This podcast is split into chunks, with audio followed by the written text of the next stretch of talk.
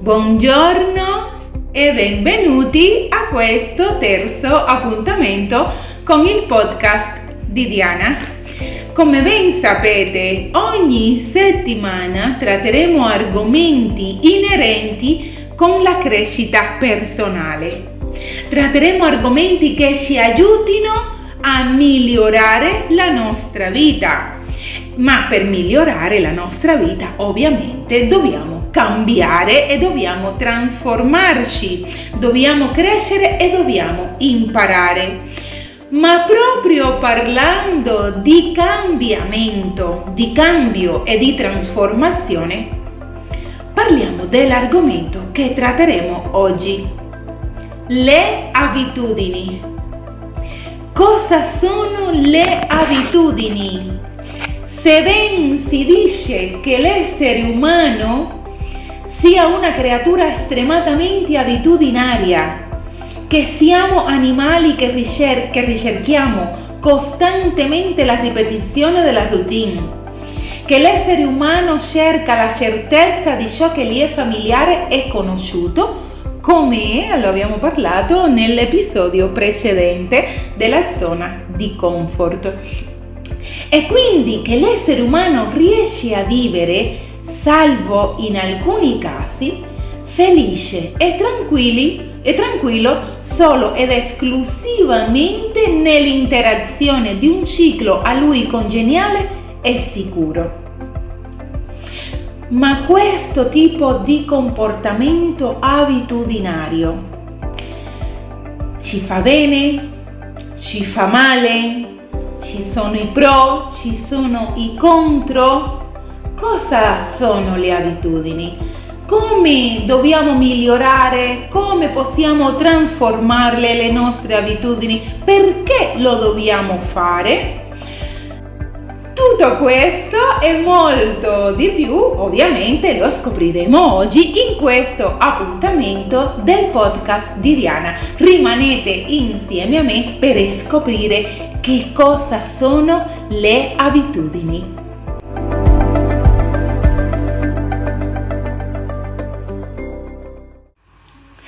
Eccoci qua, bentornati. Siamo pronti per dare inizio al terzo appuntamento del podcast di Diana. E come ha segnato prima, l'argomento che tratteremo oggi sono le abitudini.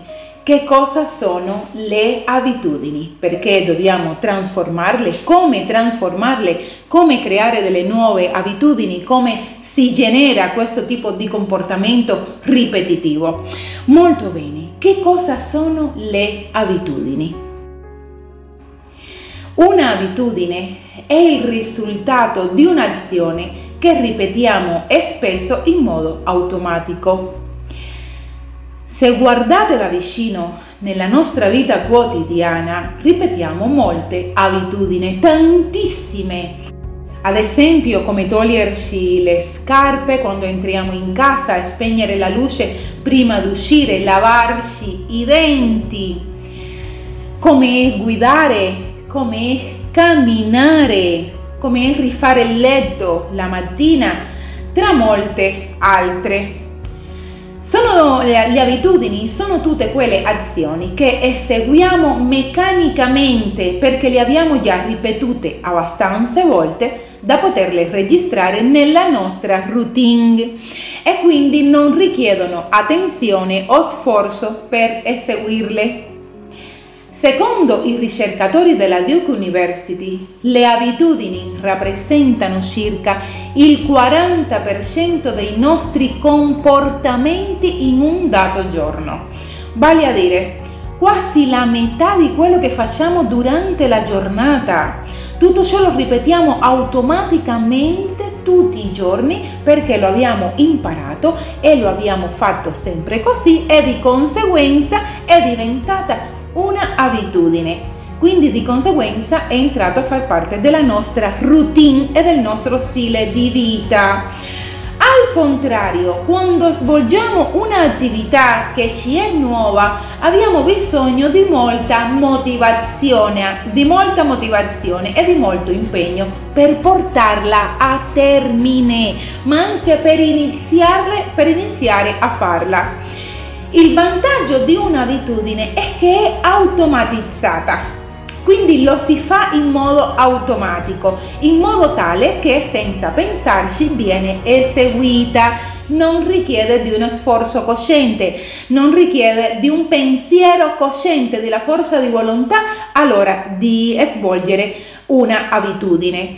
Il rovescio della medaglia è che alcune di queste abitudini integrate nel nostro stile di vita probabilmente non sono salutari e le ripeteremo più e più volte anche se stanno danneggiando il nostro benessere. Una abitudine malsana porta conseguenze negative sulla nostra salute fisica mentale, emotiva e o sociale. L'importante è imparare come si sono formate queste abitudini malsane nella nostra vita, ma soprattutto come formare abitudini migliori al loro posto. Perché di una cosa sì siamo certi, come ben disse Albert Einstein, non puoi ottenere risultati diversi facendo sempre la stessa cosa. Come si formano le abitudini? Le abitudini si caratterizzano per essere profondamente radicate nella nostra mente e perché possono essere seguite in modo automatico. È molto difficile cambiare le abitudini, ma la chiave per acquisire nuove abitudini è che la persona si abitui a svolgere le attività previste, ovvero che crei una nuova routine, una nuova abitudine con quel nuovo comportamento che vuole incorporare nella sua vita. In questo modo l'azione viene incorporata, come ben ho detto, nella routine quotidiana e viene poi eseguita senza dover coinvolgere la coscienza. Aristotele disse 25 secoli fa che siamo esseri abitudinari, ma l'abitudine può essere modificata per trasformarla o per estinguerla, la persona è tenuta non solo ad essere, a essere consapevole della necessità di modificarla, ma anche a mettere in atto ripetutamente il comportamento alternativo per modificarla o eliminarla. Per cambiare un'abitudine ci vuole l'intenzione di volerlo fare Può essere per, per desiderio o può essere per obbligo. Come in, è, è come iniziare una dieta per motivi di salute, ma logicamente se per desiderio sarà a priori più facile, anche se non è esente del tutto la difficoltà. Le vecchie abitudini non vengono dimenticate. Quindi se vuoi cambiare qualcosa devi pensare a quale nuove routine devi iniziare a fare. Devi iniziare a pensare a quale nuove routine vuoi incorporare nel tuo stile di vita. In altre parole, un'abitudine appresa non si cancella mai del tutto, soprattutto se ci ha dato piacere o ci ha dato contenuto al tempo, se lo abbiamo fatto per molto tempo e, e ha un significato per noi. C'è una credenza popolare che ci vogliono circa 21 giorni per trasformare una nuova abitudine. Questo proviene dal chirurgo plastico Maxwell Maltz che negli anni 50 iniziò a notare uno strano schema eh, tra i suoi pazienti e secondo le osservazioni, secondo le sue osservazioni, ci sono voluti circa 21 giorni per abituarsi a vedere il loro nuovo volto. Ai pazienti gli ci sono voluti circa 21 giorni per nuova, per generare questa nuova coscienza. E queste esperienze hanno fatto pensare al chirurgo che il periodo di adattamento dei comportamenti fosse lo stesso. Si ha provato con se stesso e ha concluso che anche per lui i 21 giorni hanno funzionato. Maltz eh, scrisse di queste esperienze che questi e molti altri fenomeni osservati tendono a mostrare che sono necessari un minimo di circa 21 giorni per sostituire una vecchia immagine mentale con una nuova. Ma poi nel, nel 2009 eh, Filippa Lali, ricercatrice di psicologia della salute presso l'University College di Londra, ha pubblicato uno studio calcolando una media di oltre due mesi prima che un nuovo comportamento diventi automatico, 66 giorni per l'esattezza. E inoltre può variare, attenzione che questo è molto importante, questi numeri sono eh, solo una teoria, ma può variare ampiamente a seconda del comportamento, può variare a seconda della persona e a seconda delle circostanze. Quindi con alcuni può darsi che in 21 giorni riesca a generare un nuovo comportamento, ovvero una nuova abitudine. Per, per altri eh, diciamo che la media ehm, scientificamente dimostrato è di due mesi, 66 giorni per l'esattezza, ma questo è può variare, quindi non è un numero statico, può variare in dipendenza del comportamento della persona e delle circostanze. Con tutte queste informazioni possiamo dire che le abitudini si formano per ripetizioni costanti nel tempo. Se un'azione è persistente nella nostra routine è molto probabile che finirà per essere registrata sul disco rigido del nostro cervello sotto forma di abitudine. Questa ripetizione fa diminuire notevolmente lo sforzo per eseguire quella azione che a poco a poco eh, riusciamo perfino ad eseguirla senza pensarci. Secondo una ricerca della Duke University di Durham, più del 40% delle azioni che compiamo ogni giorno non sono frutto di decisioni coscienti, ma di rituali che, condi- che, condizionano, che condizionano scusate, in larga misura la nostra vita. I comportamenti abitudinari sono un'importante risorsa, ci consentono infatti di economizzare sulle nostre capacità cognitive, rendendo più veloce il processo di elaborazione eh, decisionale. Ma allora, quando è importante interrompere un'abitudine e mettere in atto il cambiamento. Perché questo fatto delle abitudini, che l'essere umano sia un animale abitudinario, ehm, di solito ci fa funzionare con il pilota automatico da quando ci alziamo fino a quando andiamo a dormire. Quindi noi non siamo veramente mai coscienti di ciò che facciamo, che arriviamo a fine giornata che non sappiamo come abbiamo fatto tutto ciò non ce lo ricordiamo nemmeno, quindi la nostra attenzione, la nostra coscienza e la nostra presenza non è mai stata durante tutta la giornata. Praticamente l'abbiamo dato in mano alle abitudini, ai nostri comportamenti automatico, l'abbiamo dato in mano la nostra vita, le redine della nostra vita. Ma poi alla fine la viviamo per bene questa vita? In qualche momento siamo presenti, siamo attenti con la nostra coscienza, qualche volta nella nostra vita ce ne accorgiamo consapevolmente di ciò che facciamo? Questo pilota automatico diciamo che in un determinato modo ci può aiutare perché ci fa risparmiare energia ma allo stesso tempo ci tiene bloccati con credenze limitanti in un diluvio di pensieri e di azioni ripetitive e che ci può, può portare anche eh, ad uno stato emotivo squilibrato, quindi che noi non, non gestiamo e non sappiamo ciò che stiamo facendo. E quindi, come ho detto prima, questo non fa bene né alla nostra salute né al nostro rendimento quotidiano, non permettendoci di sfruttare il nostro vero potenziale, non permettendoci di conoscere chi siamo veramente. E quindi allora è quando è importante interrompere un'abitudine e mettere in atto il cambiamento.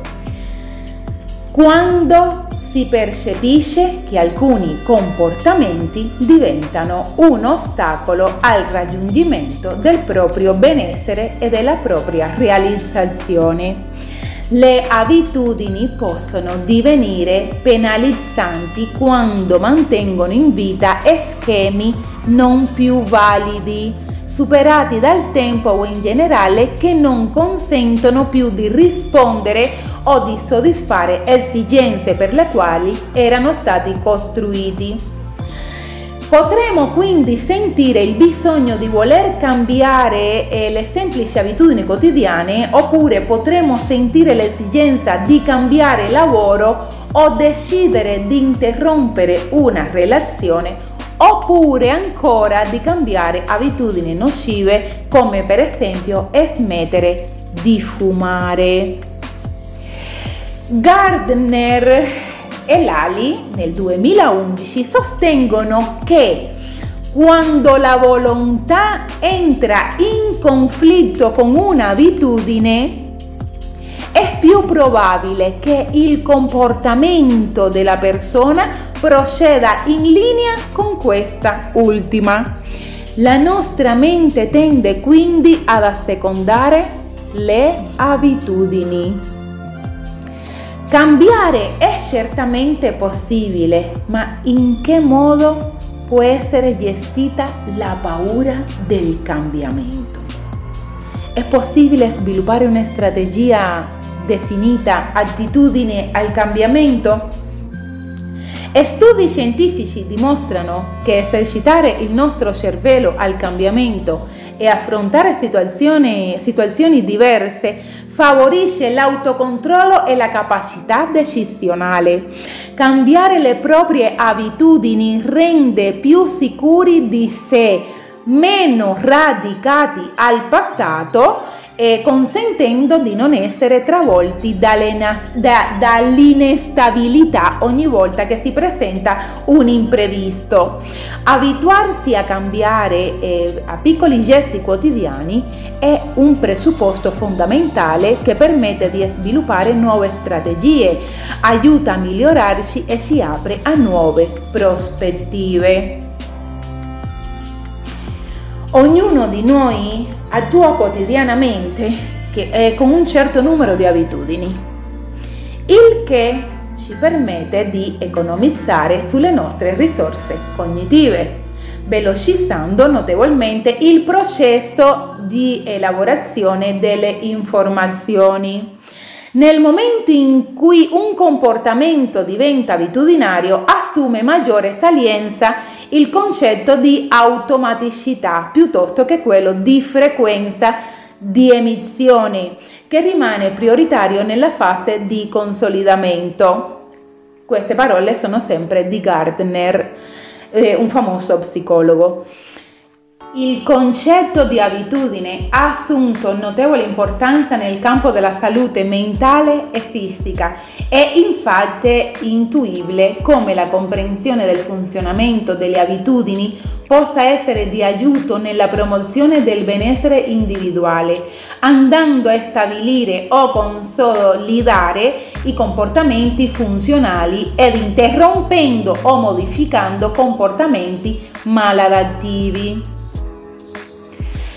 Cosa fare per cambiare una abitudine? Cosa ci serve per cambiare una abitudine?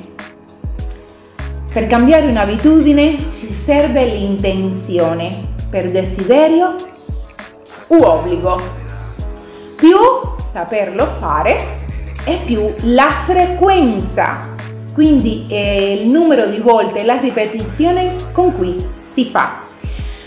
Quando si tratta di cambiare comportamento o di introdurre qualcosa di nuovo, dobbiamo tenere conto dei seguenti aspetti. Il valore dei piccoli passi. Possiamo vedere questi primi passi la, come il semine di un frutto che raccoglieremo in futuro.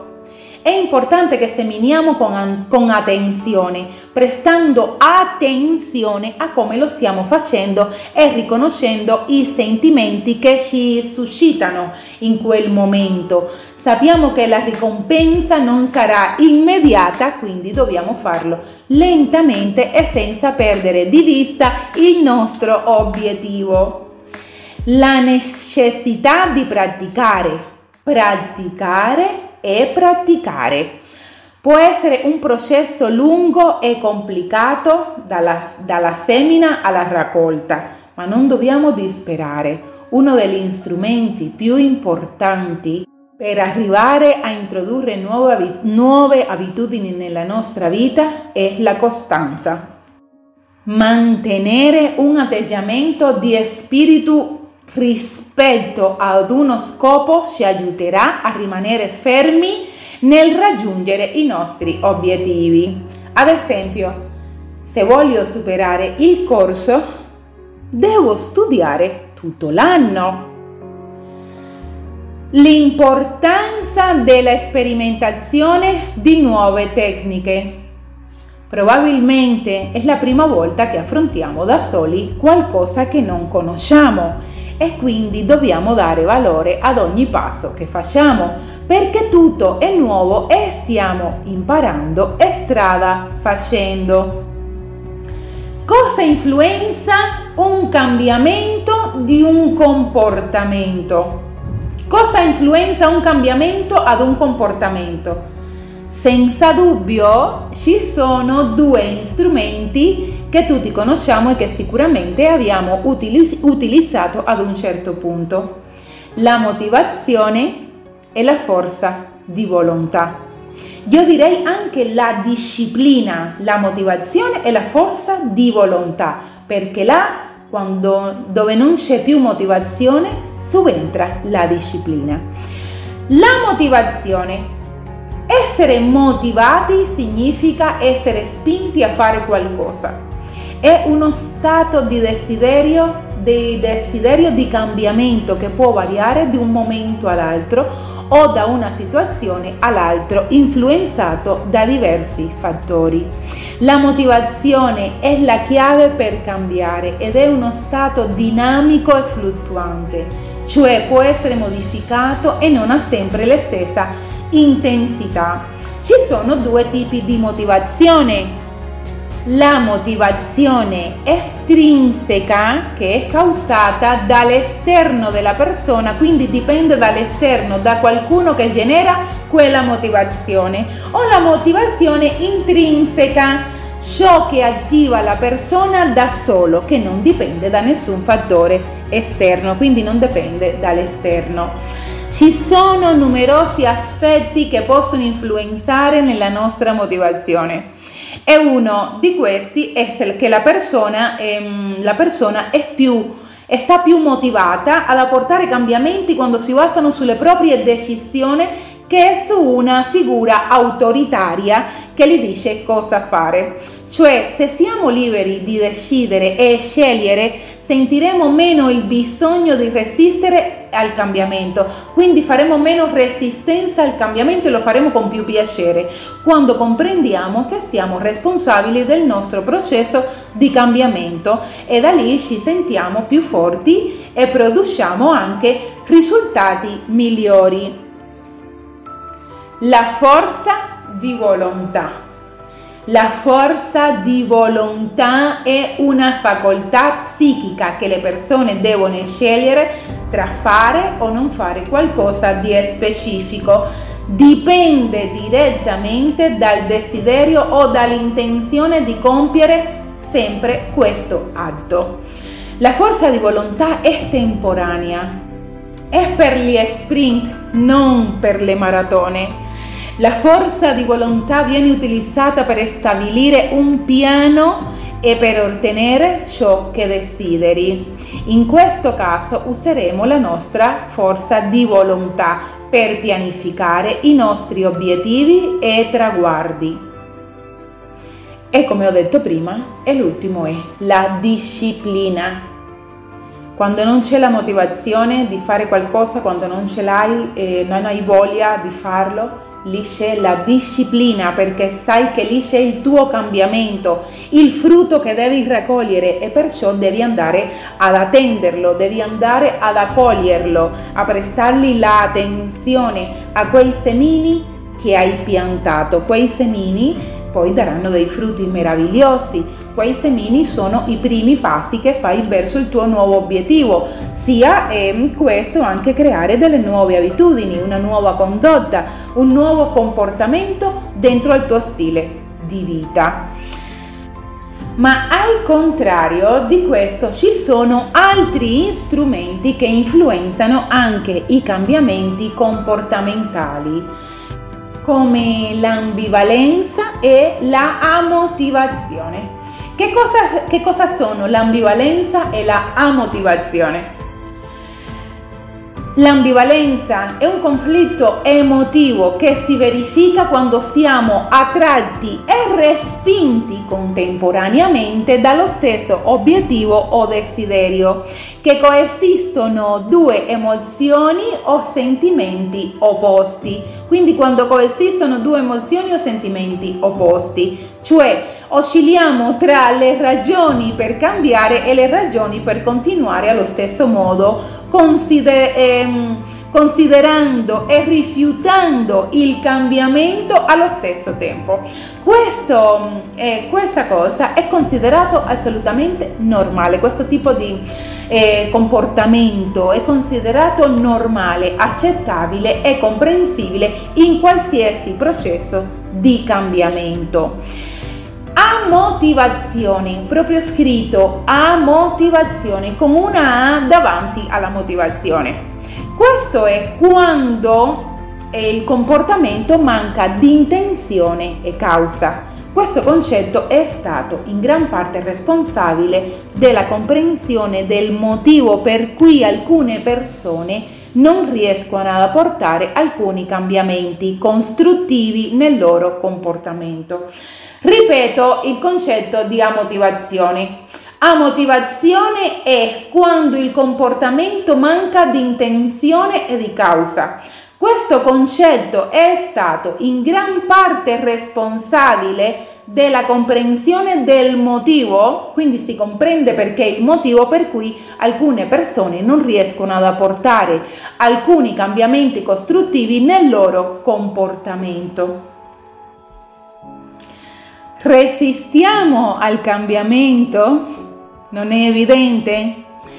Adesso mi viene da eh, parlare ancora della zona di comfort, che è questo luogo dove noi abitiamo in generale, sia lavoro, casa, amici, eh, questa zona che ci abbiamo creato, che comprende, che comprende tutto ciò che sappiamo come ho detto nelle, nell'episodio precedente, sono quegli ambienti di cui ci sentiamo parte e in cui siamo totalmente al nostro agio. Ci sentiamo, dentro, ci sentiamo bene dentro perché ci dà riparo, ci veste e ci fa sentire al sicuro. Come vogliamo uscirne? Perché uscire? Perché la stessa cosa che ci protegge può anche danneggiarci. Mettersi a proprio agio significa, significa ristagnare, non significa cercare nuovi stimoli o nuove sfide. Resistenza al cambiamento è naturale e comprensibile all'interno del processo di trasformazione. È naturale che la persona faccia all'inizio difficoltà a cambiare, a migliorare, a creare delle nuove abitudini. c'è un processo e ci sono delle tecniche per superarlo e difatti la resistenza al cambiamento viene considerata una barriera. Adesso io faccio una parentesi perché abbiamo visto che cosa sono le abitudini, quindi è quell'azione che compiamo in modo ripetitivo finché diventa automatica. Qui subentrano anche il, modo di pensare, l'atteggiamento verso la vita, le cose che si dice, non solo le cose che si fanno, ma anche le cose che si dicono, che si dicono. E difatti eh, per iniziare una, per iniziare una nuova abitudine, per integrare un nuovo comportamento, deve partire dall'intenzione e dal desiderio. Quindi deve partire da un tuo pensiero. Il cambiare mentalità, il cambiare percezione. Quindi il lavoro inizia dall'interiore. Il lavoro inizia dal creare un nuovo modello di pensiero. Il lavoro inizia dal vedere le cose diversamente, perché di non essere così non si riuscirà a creare il cambiamento. Quindi cambiare modo di pensare può essere un atto rivoluzionario nella nostra vita, perché una volta che noi pensiamo che vogliamo fare una cosa, non la vediamo più diversamente, non la vediamo più come prima e di conseguenza le nostre azioni, il nostro comportamento deriverà da quel nuovo modello di pensiero che abbiamo generato. Deriverà il nostro comportamento da quella nuova percezione che abbiamo creato.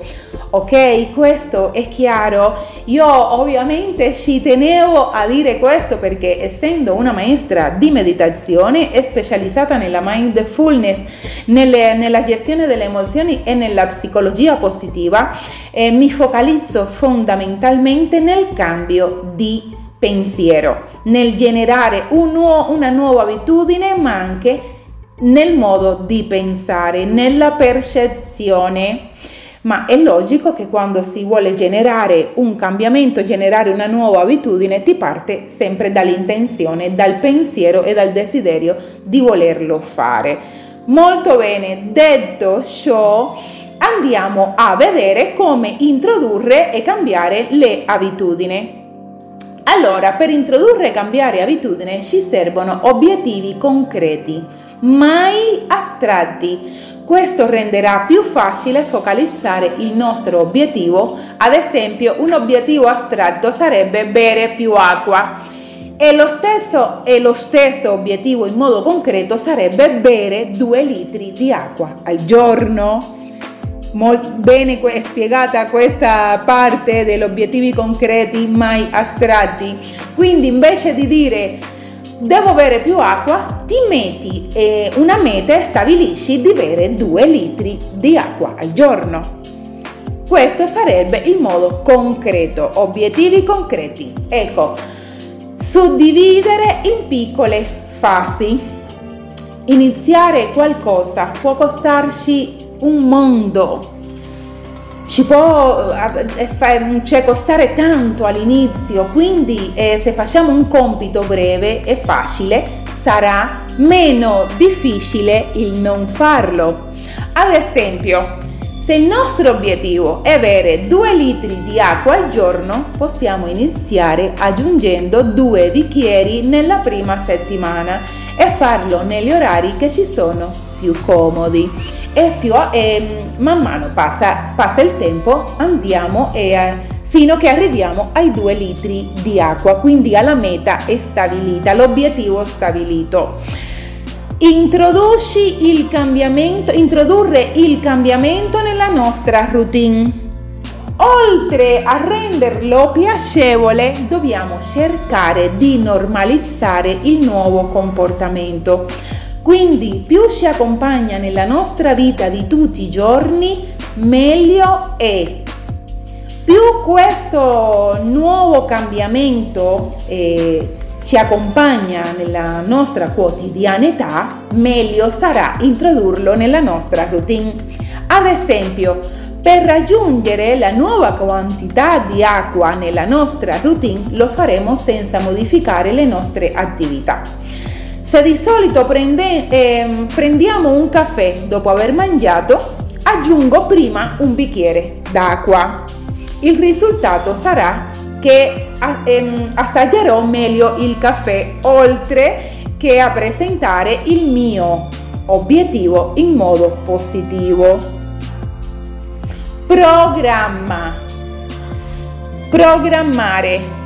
Nello stesso momento in cui gli obiettivi devono essere specifici, se ne raccomanda anche la data di raggiungimento. In questo modo abbiamo una scadenza per l'introduzione della nuova abitudine e ci contribuirà a mantenere le cose coerenti.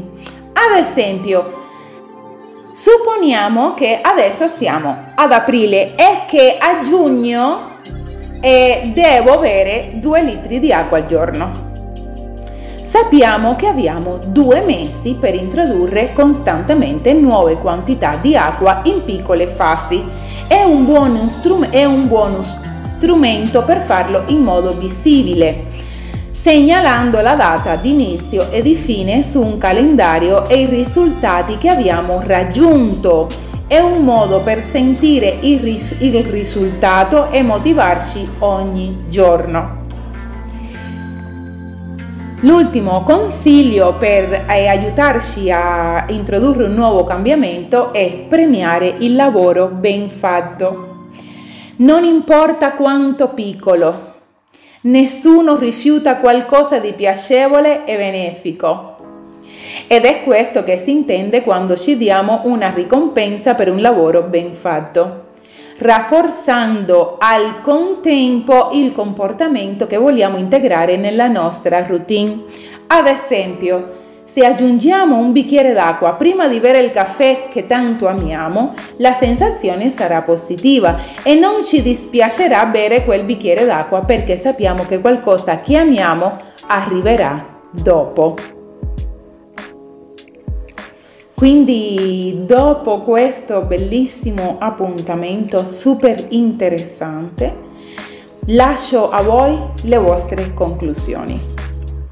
Sappiamo che integrare un nuovo comportamento nella nostra vita non, non sarà facile, ma sappiamo anche che abbiamo delle metodologie per farlo. Siamo essere abitudinari, ma siamo anche essere coscienti e siamo in grado di sapere cosa ci fa bene e cosa no. Siamo in grado di sapere ciò che ci aiuta e ciò che non ci aiuta. Quindi sta a voi prendere le vostre decisioni. Io vi mando un caro abbraccio e come sempre ci vediamo ogni settimana in un appuntamento con il podcast di Diana. Un abbraccio a tutti! Tchau, tchau.